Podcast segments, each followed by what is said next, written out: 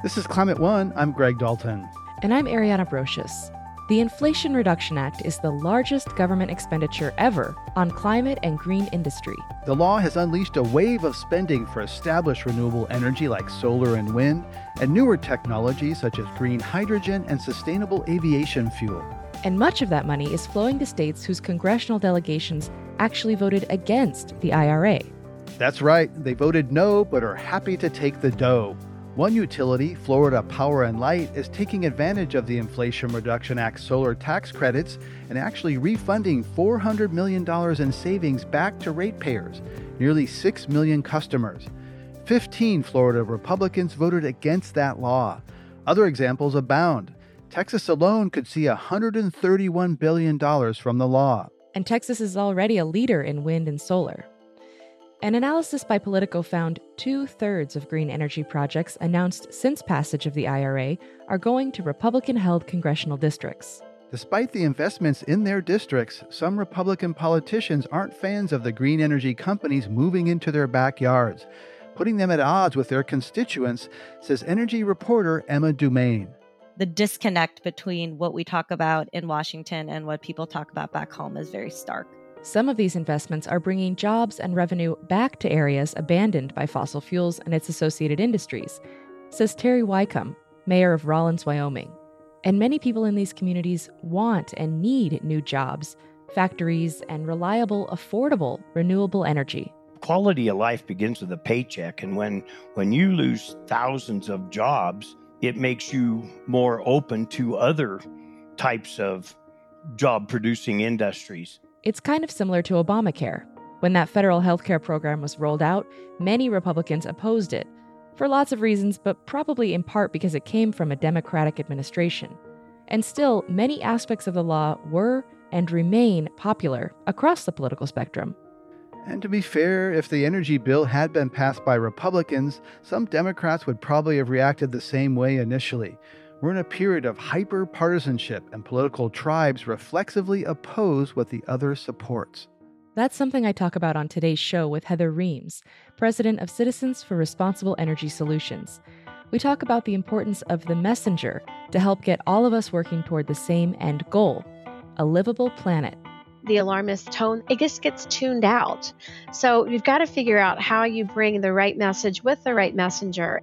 The Biden administration has embarked on a campaign across the country to let people know which party is really responsible for the growth in jobs and reshoring manufacturing.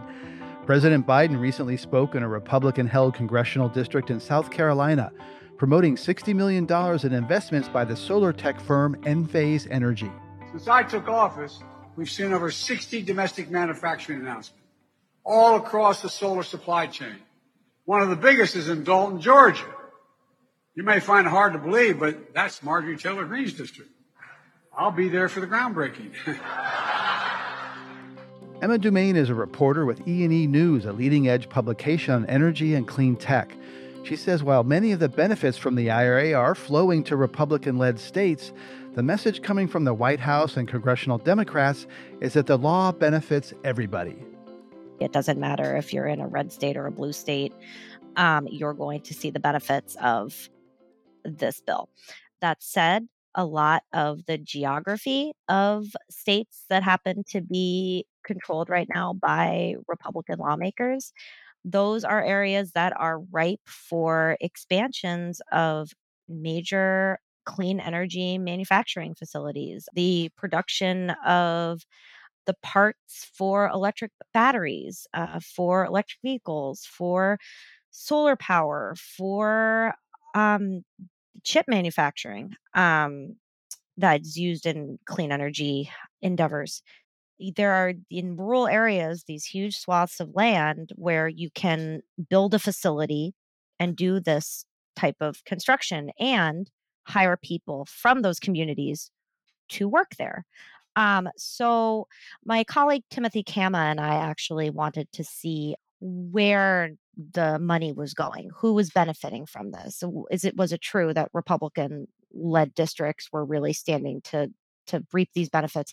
And what we found was pretty interesting. We confirmed that there were at least 37 congressional districts now represented by republicans who were welcoming these expansions of these new clean energy operations fostered by these three major Biden era laws. We also found that 21 projects in Republican led districts were, were direct result of the benefits of the IRA, and 15 were made possible by the infrastructure law. Some Republicans had multiple projects uh, in their districts due to one or both of these two laws. Um, since that time, um, this reporting that we did was a couple of months old. The numbers are probably higher now. Every day we're seeing different press releases, announcements, um, ribbon cuttings. Um, and Republicans are having difficulty squaring the benefits they're seeing back home with their fierce opposition to this law, both of these laws, in, in many cases. So what I'm hearing is you know, dozens of projects directing you know billions of dollars and thousands of jobs into uh, red districts. And so, what are the politics of that? I mean, some people might say, well, if you're in a safe district, either, either like voters don't vote on these issues or some of the, some republicans and democrats are only vulnerable from a primary threat from their f- extreme flank. So i can vote against my voters because i'm not going to lose my job if i do it. It's really tough because i you know i i've covered congressional politics since 2010 and the disconnect between what we talk about in Washington and what people talk about back home is very stark. Um, I think that if you were to see a repeal of these clean energy tax incentives and these thousands of jobs and billions of dollars worth of investments evaporated in communities that were reaping these benefits, I think you would immediately see political backlash. Georgia is like a perfect example of a state that is getting enormous investments in the clean energy industry. You have press release after press release on Republican Governor Brian Kemp's website praising this company and that factory and this company and that Uh, manufacturing facility, choosing Georgia, his state, to break ground and, and expand flagship domestic production of an international conglomerate, et cetera, et cetera, without mentioning where the money's coming from and what made this investment possible and you have members of Congress who are attending the ribbon cuttings and the opening ceremonies in their district saying the same thing, and tweeting and and and press releases of their own, not citing the Biden administration and congressional Democrats who supported and carried this law single-handedly. So, as long as you have that sort of echo chamber, you're not going to hear the whole story and eh, the the dearth right now of local news reporting to provide an additional layer of accountability isn't really there either in a lot of these places. Marjorie Taylor Greene's been another one who's gone to laud a factory going into her district, cut the ribbon, and then go on Twitter or social media or TV and, and bash uh, the very policy that made that possible. And, and uh, the, the voters either don't connect the dots or they don't they don't care. Reminds me a little bit like Obamacare, where the, the elements of Obamacare were very popular policy across the spectrum, and there was an attack on, on Obamacare. But to your point, Obamacare never was repealed, but there were the policies of uh, keeping kids on your insurance till 26, pre-existing conditions, et cetera, were all very popular. But there was this real attack and attempt to repeal it that never happened. Well, and you know, you mentioned Marjorie Taylor Greene. I had a chance to connect with her uh, on Capitol Hill for this story. And she said explicitly, this was going to happen in my district no matter what. This was not the result of the IRA, which isn't correct. The organization Qcells, the the company that expanded in her district, has said explicitly we are here because of the IRA.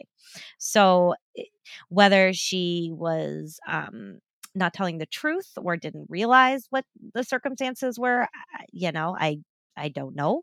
But you know certainly um there are not um complete narratives um they're, they're not all of the narratives are, are truthful or, or hold up in fact. At the same time you have someone like mark amodei a fairly middle of the road as uh, as they come these days uh, republican congressman from nevada who has two or three projects in his district alone as a result of uh, the bipartisan infrastructure law and the IRA. telling me in an interview that he would sacrifice those jobs to repeal the law wholesale. People hate it that much. Hmm. Yeah, though maybe he, you know, it's a little bit about people supporting a carbon tax. They do it because they know it'll never happen. He can support the repeal and knowing that it it might it might never happen. So, what is the Republican energy and climate agenda now? The Republican energy and climate agenda now largely is bashing the Democrats' energy and climate agenda. Um, they're talking about energy and climate through the lens of energy security and national security, the need to boost domestic um, energy production to avoid reliance on foreign entities like Russia and China. That means producing more oil and gas uh, at home uh, to lower prices at the pump is something you hear a lot. Democrats, of course, say that, you know, energy reliance is a problem, but disrupting public lands and waters to produce oil and gas here and critical minerals for EV battery production um, isn't the right way to go, where you see a lot of breakdown there. They also are talking about how the permitting process that they are supporting through a reopening of the National Environmental Policy Act, NEPA, uh, would also benefit Democrats. They say that Democrats want renewable energy deployment that also relies on a permitting process. They say that everybody wants this, everybody should support permitting. That gets a little stickier. A lot of what Democrats want out of the permitting process is coming through powers by this other agency, the Federal Energy Regulatory Commission. It wouldn't really benefit much from the NEPA changes. But what something interesting is happening among Senate Republicans. Um, many of them are rallying around this idea of putting a tariff on the carbon intensity of imported goods um, in the industrial center, like cement, aluminum, iron, oil and there's some bipartisan support there. I think that that uh, you know trade has not been part of climate policy. It seems to be coming in there now, uh, and so is there a convergence and some bipartisan support on taxing cement, steel, other things that have a high carbon impact? Yeah, so they want to be careful not to use the word tax. Uh-huh, sure, tax okay. is a scary tax is a scary word, Greg. Oh, ter- Um, ter- it's a tariff. Okay, it's a tariff is. But the reason why there is becoming bipartisan support around this idea is Senate Republicans borrowing this rhetoric of House Republicans, which is, you know, pro America, anti China. You have the competitiveness against the Chinese government, accusing China of being, you know, the worst emitter in the world and not paying the price for it. What can the United States do to level the playing field with a competitor like China while getting them to lower their emissions? So you have a bill from Senator Bill Cassidy, this Republican from Louisiana, that he has not introduced yet, but it's going to be called the the foreign polluter fee, you know, sort of specifically um, looking at what they can do to frame this narrative around what bad actors are doing overseas, not not at home. and particularly China. There's one area that Republicans and Democrats seem to agree on in Washington these days as bashing China. At least, and I, I was all careful to say it's the communist government of China, not Yes, Chinese correct. people. We've seen a lot of AAPI hate in this country, so it's not. Be careful. So climate progressives and China hawks are coming together with this. Let foreign polluter fee. I like what a title. So Yeah. Well, no, and I mean, in Democrat, and, and you're exactly right, and and and fortunately, you know, we're seeing a lot of Democrats and Republicans making that very important distinction about who the U.S. should be competing against the government, not the people. Democrats are more than happy to go along with that because it serves their purpose, which is climate action, and not to be unfair to Republicans. Republicans, there are the Republicans working in this space see it as a win-win but for their base, they are more incentivized to focus on this more geopolitical lens than the climate lens. But you know, you said, you know, it's it's easy to support repealing something that you know is never going to happen.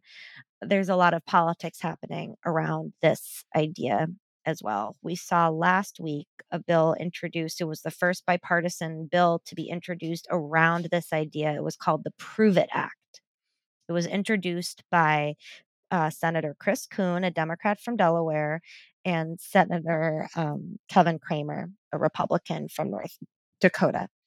The bill is being touted as the first step in instituting a carbon border adjustment mechanism, uh, which is the fancy word for, you know, the framework to slap these carbon tariffs on imported goods uh, for their emissions intensity. The bill that we're talking about now would require the Treasury Department to conduct a study of the carbon intensity of certain materials and how they would differ from foreign counterparts. They say that any bill that would achieve a carbon border adjustment mechanism blueprint needs to have this information anyway. So, this is kind of like a great first step. On the other hand, it's a study. And eh, from a lot of people I've talked to, it seems like this could be like the bare minimum that members of Congress are able to do in this kind of political environment is is let's study the emissions intensity levels of these industrial products rather than let's move forward with a carbon tariff framework that can take the kind of climate action that we all want to see but this is a you know why this discussion matters or put it in a little bit of context here because it's it's been the problem that if we you know slap uh, missions or regulations on U.S. companies, they'll just move overseas, and that, that where the environmental regulations are more lax, and then those products come back to the U.S. So this is getting at that kind of international equity issue, which goes all the way back to Kyoto. It's like why why why is the U.S. burdened when China isn't, and the whole question of like leakage. You know, we're just kind of squeezing the the, the toothpaste tube, and the emissions go somewhere somewhere else. And so it sounds like a lot of the energy bills introduced in the House seems like there's no chance of getting through a Democratic Senate or being signed by a Democratic president. So what's really going on? Are they laying the foundation for a Republican president, you know, in 20 and perhaps Congress in 24? Yeah, so I think that everything that they want to do to speed up the permitting processes um, around um, NEPA I think that that's real. I think that um, there is an appetite to go even further than what Republicans were able to extract from the debt ceiling agreement. Um, NEPA, NEPA just being the National Environmental uh, Policy Act. Uh, that's the, right. The rule about how to environmental review of projects. That's so, correct. That's so, correct. So I think that that's so I think that that's sincere. I think, as we talked about, actually repealing the IRA and the clean energy tax credits in the IRA would be more difficult. I think that we would see a problem there politically the same way that we did when it came time to actually repeal the Affordable Care Act. And Americans everywhere were going to be left without health insurance the same way, you know, repealing these tax credits, you know, you're going to have people out of jobs, out of work, economies, local economies really hit hard to say the least a lot of this is messaging stuff. Republicans in the House just passed a bill um, in early June that would prohibit the federal government from setting new rules and regulations that would ban gas stoves. This is one of these like big culture war things about, you know, don't take away my gas stove, even though the emissions are really detrimental to the um, to the environment, to the atmosphere. And the people breathing them inside the homes increasingly. Yes Yes, that's right. It's a public health issue as well as a climate issue. So, stoves is an interesting example of energy entering the culture wars. It, it, used to be that a lot of the argument was around affordability. You know, it will hurt clean energy cost more, will hurt uh, hurt regular Americans, lower income Americans. So the arguments, the opposition seems to have shifted from affordability to part of the culture war. Have you observed this shift? And you know, what does that mean now that energy is part of the culture wars, where it used to be part of more in an economic frame rather than a cultural frame? What we're seeing right now in is the federal government using its executive authorities to change the way we live and work to meet the moment of the climate crisis. The same way that there are Republicans saying, don't take away my gas stove. You have Republicans saying, don't tell me what car to drive. There's a lot of debate right now about the um, the proposed rulemaking that the Environmental Protection Agency is doing around um, limiting um, tailpipe emissions. Let me just jump in and say that the IRA was intentionally in, constructed as carrots and people aren't told what kind of cars to drive. They're incentivized. You get $7500 if you buy an ev but the tax incentives are voluntary. You get them if you do something and you don't if you don't you can keep on living the way you do. But when it comes to what the EPA is doing right now to limit emissions, they are going to make it impossible for gas powered vehicles mm-hmm. to survive in a meaningful way if this rule is finalized and a Republican administration doesn't come in in 2025 to to to roll it back. You could also argue that some of the tax incentives, as you say, not mandates in the IRA, are also designed to have um, a chilling effect on traditional oil and gas. Emma Dumain's a reporter with E&E News. Thanks for sharing your insights on the politics of green energy in red places in America. Thanks for letting me on to talk about it. You're listening to a Climate One conversation about green power in red states. Please help us get more people talking about climate. You can do this a bunch of different ways. You can give us a rating or a review, or you can share this episode or another with a friend. On our new website, you can create and share playlists focused on specific topics like food, energy, activism, and more. Coming up, will the economic benefits of green energy projects being built in conservative areas change the calculus for politicians? we have this interesting dichotomy of Republicans not necessarily being in favor of these tax credits through the IRA, but that red states have so much to gain from the investment that's there. That's up next. Hi, Climate One listeners. We're working on an upcoming show about climate migration and want to know if you've moved within the U.S. for climate reasons. Maybe to a new place with a better climate outlook.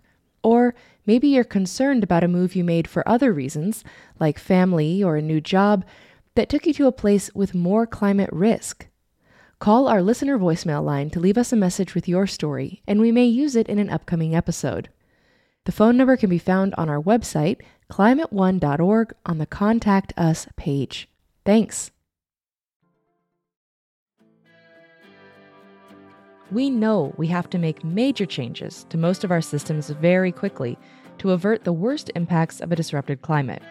But we're still not all working together on this. Democrats often fault Republicans for slowing down the decarbonization of the U.S. economy. That is largely, but not always, true.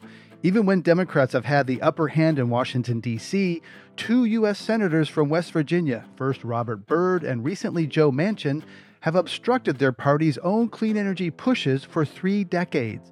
But it is the case that more Republicans resist efforts to act on climate through regulations or restricting fossil fuel supplies, especially when those policies come from across the aisle. Heather Reams is one of the Republicans working to narrow that divide. She's president of Citizens for Responsible Energy Solutions, a nonprofit that works to engage Republican policymakers about how to increase the nation's economic, energy, and environmental security as a parent, I decided that I, mean, I wanted to do something about the environment and how I was raising my kids. It was just one of these things where you're like, wow, everything we're doing today affects tomorrow, affects the next generations.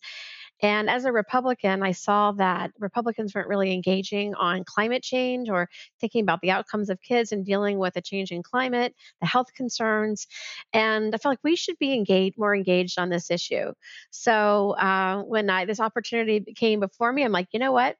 I'm just a mom who's been working in Washington, D.C., who understands this is a, a value, and I want to change the hearts and minds of Republicans. So I'm in. Well, I want to say that just a mom is an understatement for any mom because it's sure. a big job, as I can attest.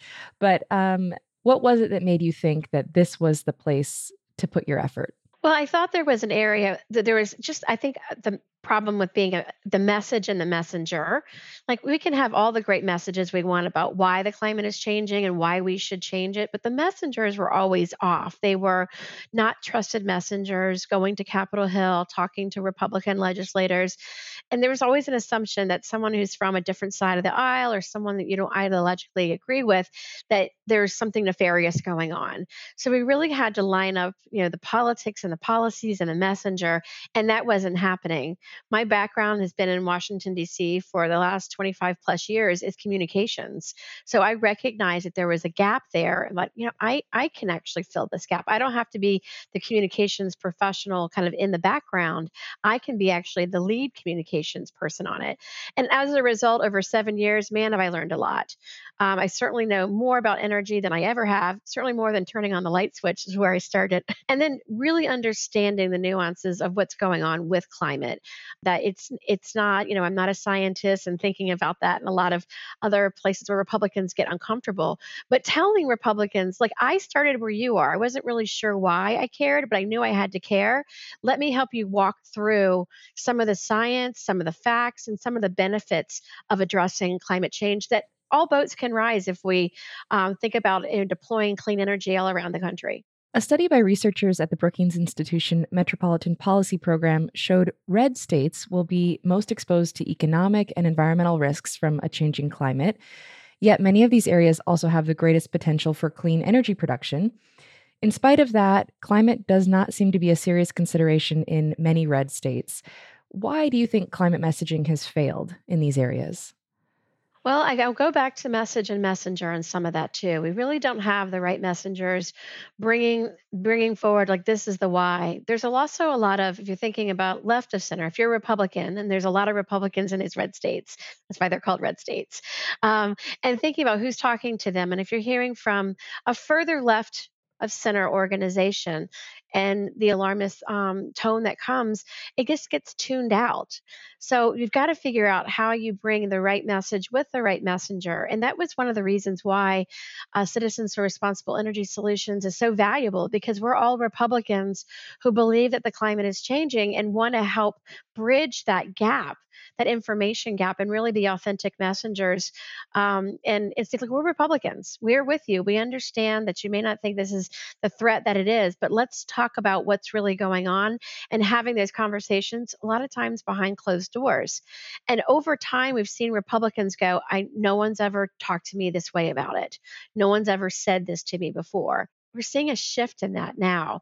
You know, if you don't address it, don't talk about it, we probably can't get fixed. So it, has been a combination of things that have happened. But to your point, the red states are at, at tremendous risk particularly in coastal areas. And that's where we see the most traction and the, the quickest traction with Republicans was in those areas like co- lower coastal areas, Florida, South Carolina, um, hurricane prone areas as well. We're seeing hurricanes that may cross as a one or two category are now crossing always as fours and fives and, and creating catastrophic damage in areas. So I think there's something like, wait a minute, something's different who can I trust to talk to to tell me what's going on? Hopefully, and oftentimes, the first call is uh, to us. You're underscoring things we've heard from past guests. I mean, Katharine Hayhoe speaks a lot about the importance of messengers and climate communication.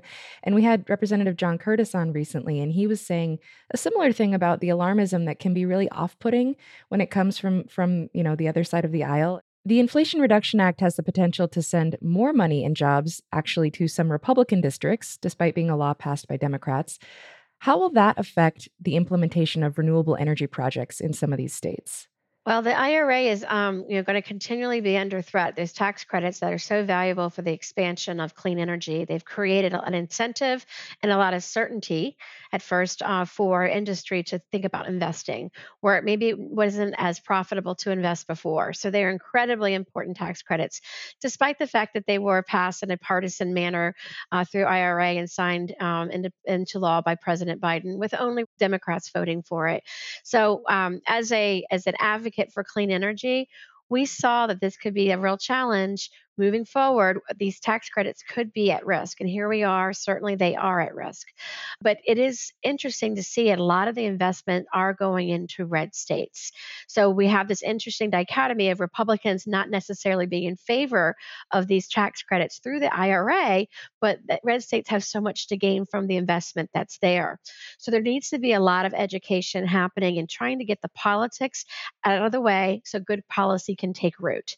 For example, a lot of the tax credits, let's take the uh, tax credit for energy storage, for instance, um, had enjoyed bipartisan support.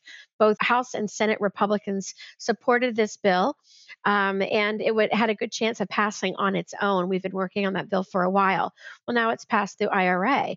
So we need to talk to Republicans and remind them that this was actually a bipartisan bill, but the process in which it was passed ultimately was partisan and also talk about the value and the investments that are going to go into their districts. Now, this is called retail politics, by the way. Now we have to talk to a lot of Republicans individually about the investments that are going into their states because of a process. And so you're mentioning the opposition that we're seeing at the congressional level, at you know national level, which is is very true.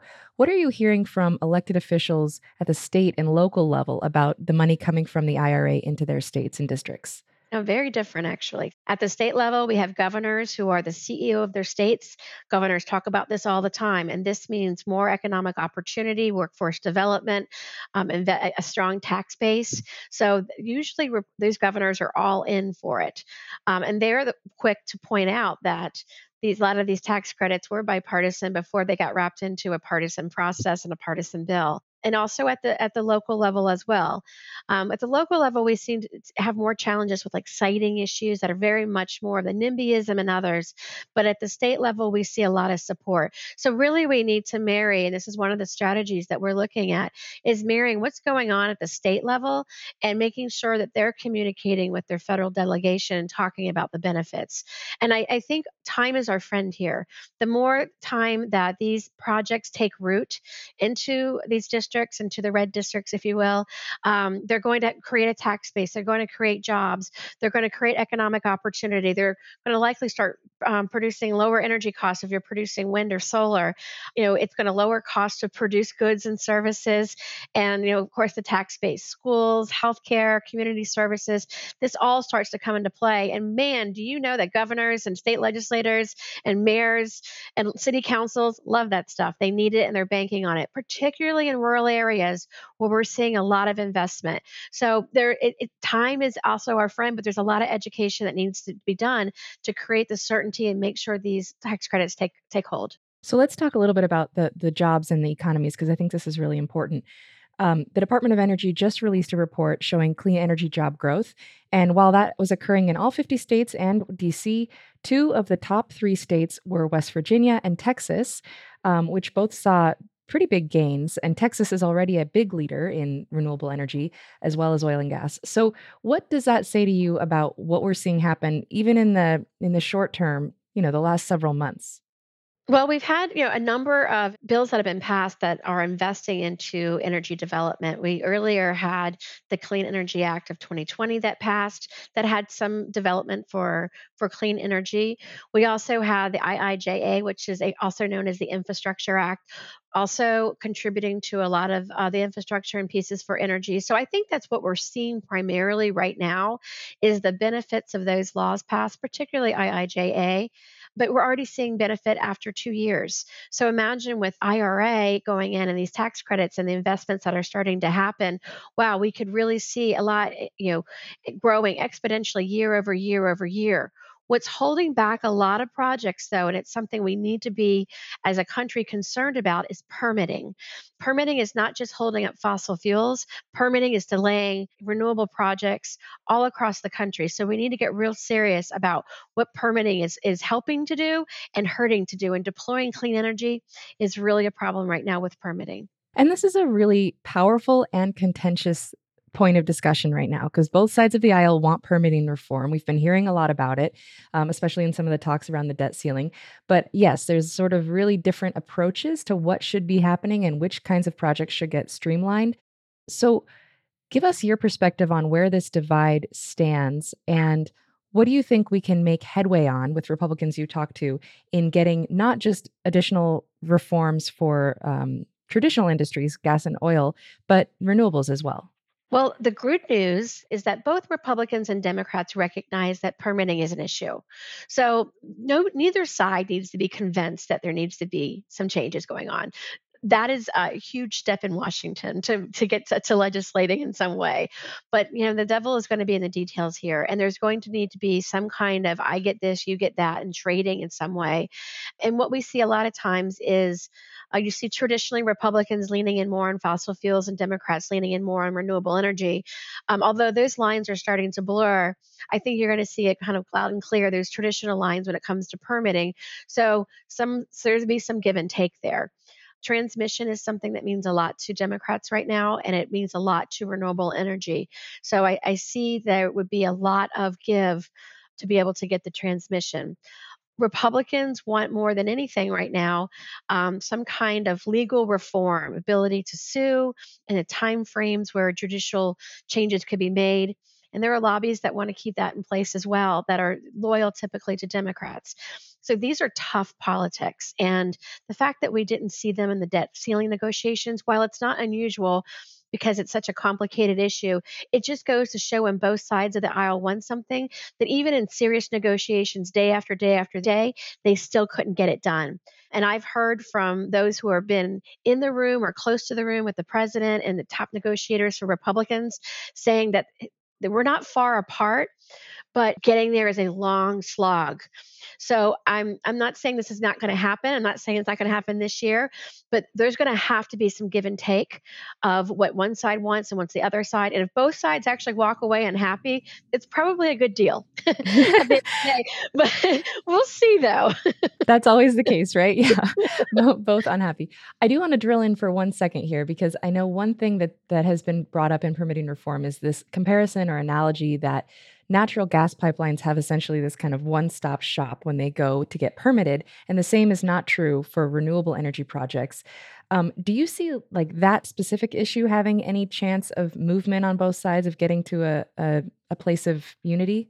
I absolutely do. One thing that I think that Republicans pride themselves on is is fostering more government efficiency and lowering costs and lowering costs for industry generally um, to get things built. So I think that's that's probably one of the easiest lifts that we can see in a permitting discussion. But to give that, they're going to want something in return. So it's not just one issue by one issue. We have to look at all this in a large, like what's on the table here, and then what will come off the table, and then we can get to some agreement. There's a group called Citizens for Responsible Solar, which has a name similar to your organization but is not in any way affiliated, that has been spreading misinformation about solar energy in rural areas to get residents there to oppose new solar projects. What do you think of that effort, and what has your experience been with those types of misinformation challenging the transition to renewable energy? Well, it's really unfortunate. I mean, first of all, the name is too darn close, but there's nothing I can do about it because I've checked. but uh, you know, it's it's unfortunate to spread you know, false information about the solar industry and what it can bring. You know, interestingly, if you have all of these jobs in your districts, or you're producing solar or wind or nuclear plant, whatever it is, there's always sometimes a NIMBYism when it's being built. But once it's there, do people appreciate the tax base it brings, the jobs, um, and you know, I you know, whatever other benefits that those would, would think about. And our polling we did in, in uh, earlier this year, I think in March, showed that 82% of Republicans and 90% of independents have a favorable view of solar power. So this is just Republicans independents. When you start to talk about those who live near a facility for solar, those numbers increase. 88% of Republicans support it, and 93% of independents support solar because they live near a facility. So that's the opposite of NIMBYism. That's YIMBYism. Yes, yes, or yes, right? So I, I think that um, the misinformation is probably getting to a, a, a few individuals and they are starting to be very noisy. But when you really deal with rank and file Republicans and independents, for instance, they have no problem with this. But siting is a is a is a powerful issue. You're building in our backyards. You're changing our, our the way we live, and um, there's a lot of fear that can be um, uh, built on by a few. And this organization is certainly doing a very good job of, uh, in some areas, of trying to scare off local residents about the benefits. So it's fight fire with fire. And that's exactly what we see with a lot of uh, right of center organizations like the Land and Liberty Coalition that are on the ground talking about encountering that narrative. These are Republicans also talking about the values of solar as well. So we talked about the message and the messenger. Here's a perfect example where the messenger matters as well. We have Republicans um, you know, potentially on both sides for and against solar. Let's let the citizens make the best decision and not use fear mongering, but facts facts and figures about really what happens.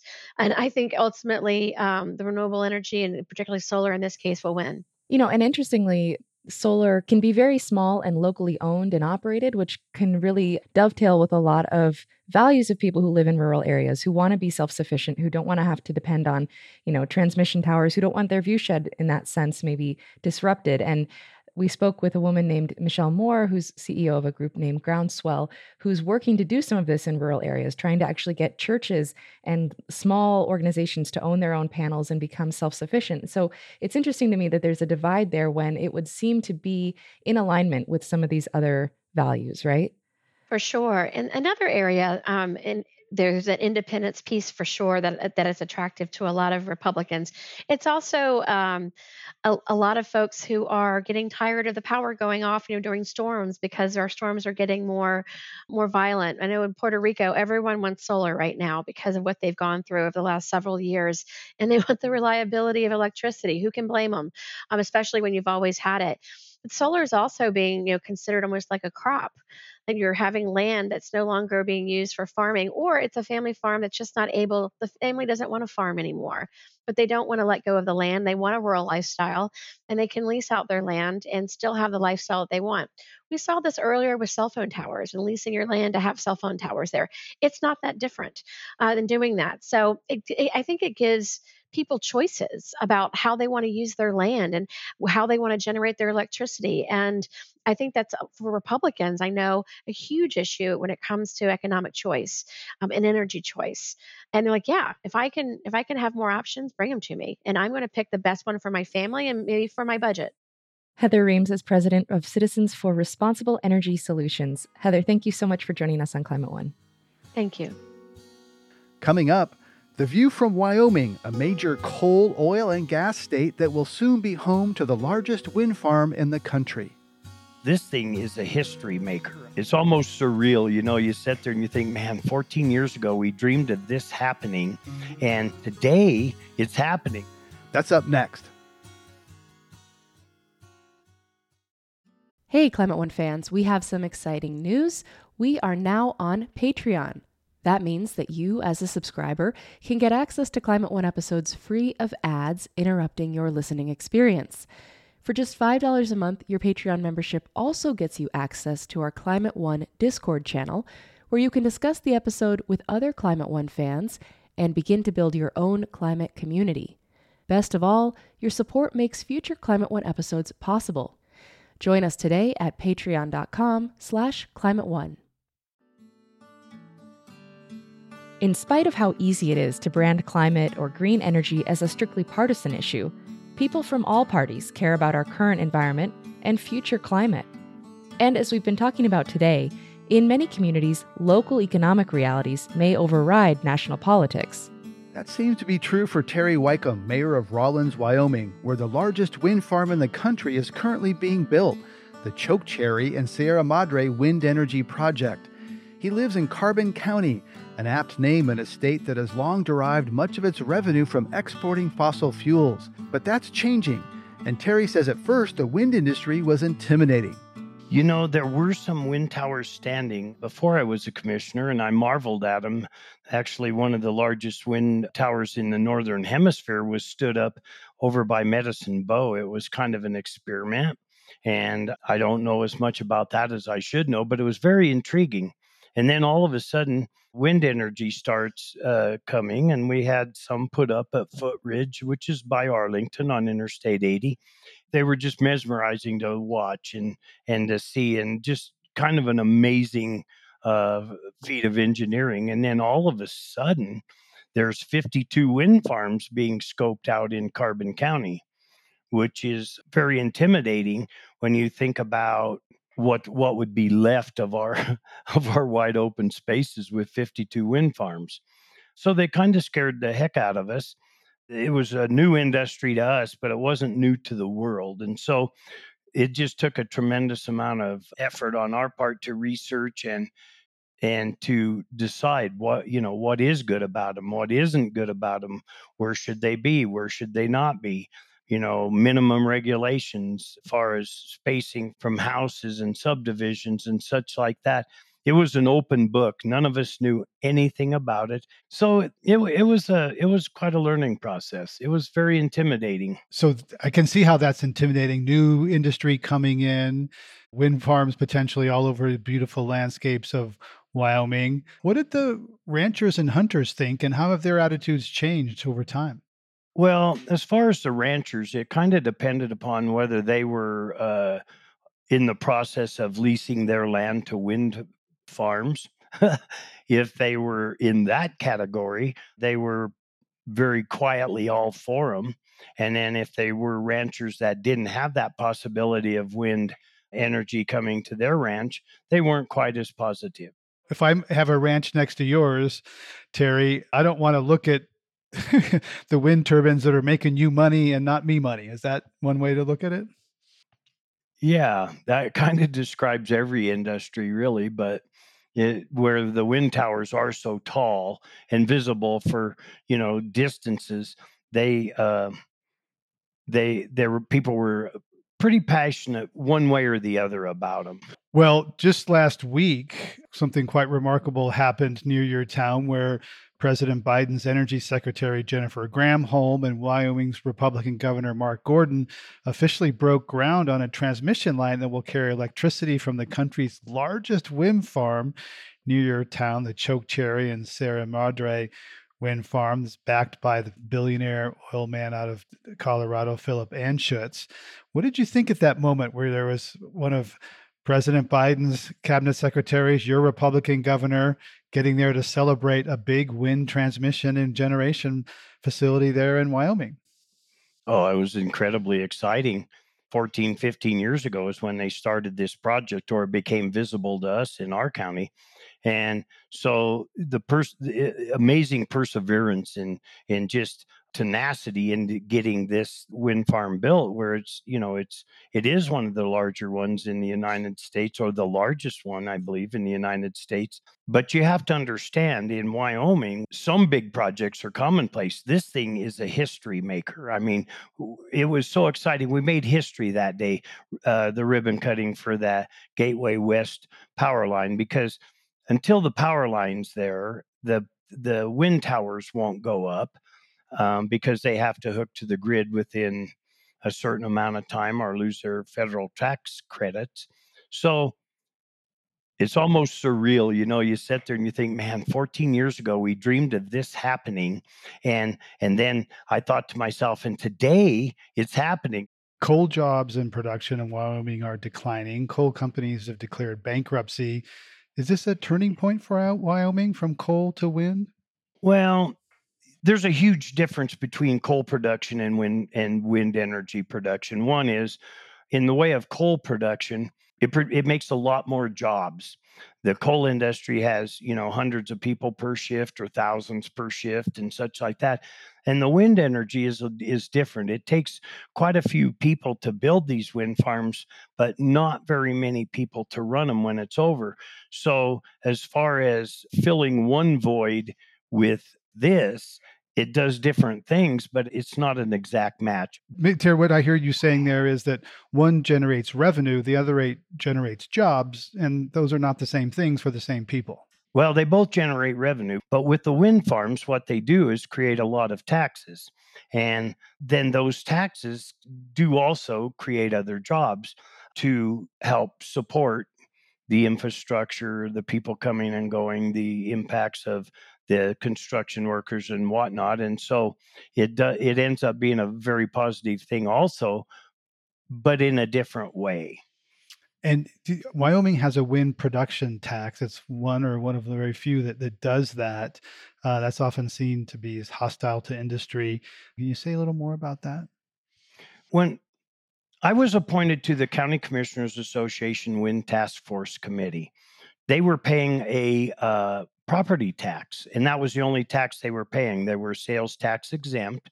so they didn't pay any sales tax and and there was no production fee all they paid was uh, property tax fees the problem with that is they're a piece of an equipment and they depreciate so, as an example, there were 192 of them on this one wind farm up there by Arlington. And the last year I was a county commissioner, the total amount of taxes the county received was $30,000, which would pay for about 30 feet of road.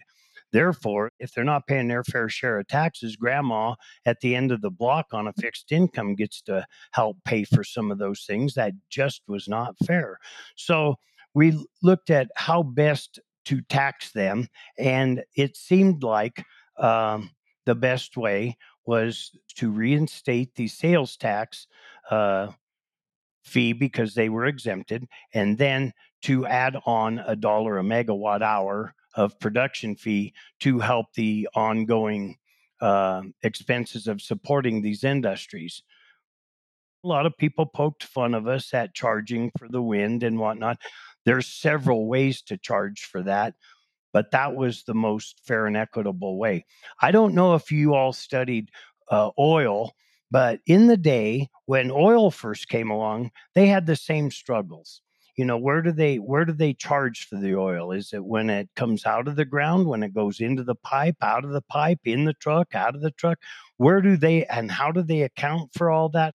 This is almost a carbon copy of what happened in that industry. I will admit I was one of the people who, when I read the stories about Wyoming taxing the wind, that I sort of, uh, you know, laughed or snickered at Wyoming tax the wind. But if you view wind as a resource, like minerals in the ground or fossil fuels in the ground that are extracted and sent somewhere else, it makes sense that the local economy ought to have a piece of that action. And how do local Republicans and Democrats view wind energy in Wyoming?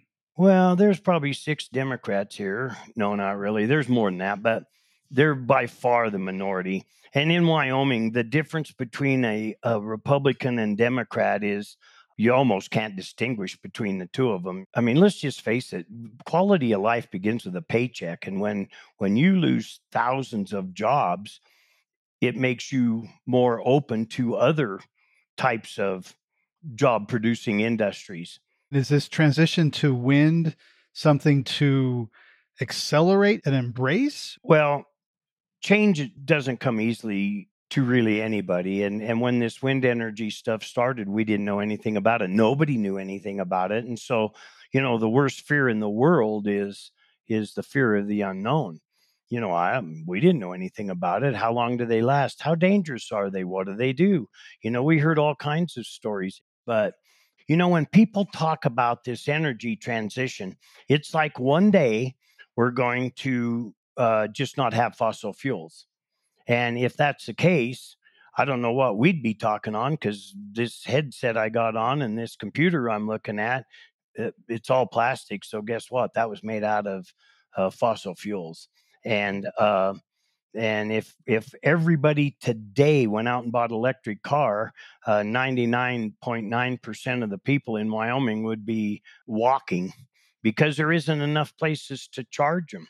Ford and General Motors are both selling electric trucks. There was a big wait list for the F 150 Lightning when it was announced. Uh, would you buy an electric truck? Do you think your neighbors would? Not living here because you'd have to buy a wrecker too. You know, our town is 100 miles from any other town. Our, one of our producers, Austin, actually charged an EV at a Tesla supercharger in Rawlins as part of a cross country trip. Both Ford and GM have a new deal with Tesla to use the Tesla supercharging network, which is pretty uh, strong around the country. I'm on, currently driving from Idaho through Nevada uh, using that charging network. Maybe that day is closer than you might think. How many, when you pull up and you're filling up with uh, electricity, how many people are there f- charging their car when you're there? Uh, depends, but on the application, I can always know in advance how many are going to be there, and I never pull up and it's full because I know before I go there. Um, and if, that, if if one is full, most I've ever had to wait is a five minutes. and there's usually another one down. I'm driving across I-80 right now on a road trip, and uh, that hasn't been a problem. Availability. So, how many electric cars did you see out there, percentage wise? Yeah, small, totally small in, in Idaho and Nevada. Very small. Num- so if you go from the 1% of electric cars and you go up to say 75% electric cars, that's a growth um, a growth to manage that could cause some difficult difficulty, which is why we need a lot of that wind you're going to generate there in Rawlins. all I'm trying to tell you is that if we all tomorrow in Wyoming switch to electric cars, there would be a line from here to California waiting to charge your car. This electric energy is it's great, it's fun. I've played with wind chargers since I was a little kid. But that transition is not a 5-year transition. It's going to take a long time to get the infrastructure right. I believe the transition may take place in my lifetime, but I don't think so. so to sum up, Terry, it sounds like you think wind is a good thing in certain places it should be, in other places not.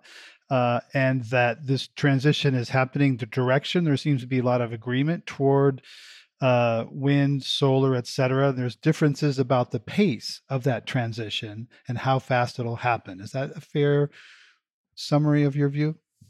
Yeah, and I think some of the some of the discrepancy and how long it's going to take and this and that is maybe I have a different view because I'm not running for election. I'm not trying to sell anybody anything. It's just not going to happen that fast. It took 14 years to get to the point where they now have the permit to start building a power line from here to California or Nevada and that will allow them to put up these wind towers. Now that don't that took 14 years, maybe 15. Mhm, So mhm. how long is it going to take before we do enough of those to be able to drive around with a bunch of electric cars? Yeah, well, I think there's agreement that things take too long to build in this country, and environmentalists need to start saying yes and instead of saying no all the time. we can be too careful. You know, so I, I just dealt with this at City Hall a few minutes ago. Everybody's like, well, we got to be careful. We got to be careful. Well, if we want to be as careful as we can possibly be, we all need to go in and get a cement box, bury it, and get in it. And then, then probably lightning won't strike you or any of that sort of stuff. Terry, thank you so much for sharing your insights from Rawlins, Wyoming, with us here on Climate One. Well, thank you for having me. On this Climate One, we've been talking about green power in red states. Climate One's empowering conversations connect all aspects of the climate emergency. To hear more, subscribe to our podcast wherever you get your pods. Talking about climate can be difficult, exciting, and awkward, many things, and it's critical to address the transitions we need to make in all parts of society. Please help us get people talking more about climate by giving us a rating or review. You can do that many ways. Right now on your device, you can send a link to this episode or others to a friend. On our new website, you can create and share playlists focused on topics including food, energy, power, and more. By sharing, you can help people have their own deeper climate conversations. Brad Marshland is our senior producer. Our managing director is Jenny Park. Ariana Brocious is co host, editor, and producer. Austin Colón is producer and editor. Megan Basilia is our production manager. Wency Shade is our development manager. Ben Testani is our communications manager. Our theme music was composed by George Young. Gloria Duffy is CEO of the Commonwealth Club of California, the nonprofit and nonpartisan forum where our program originates. I'm Greg Dalton.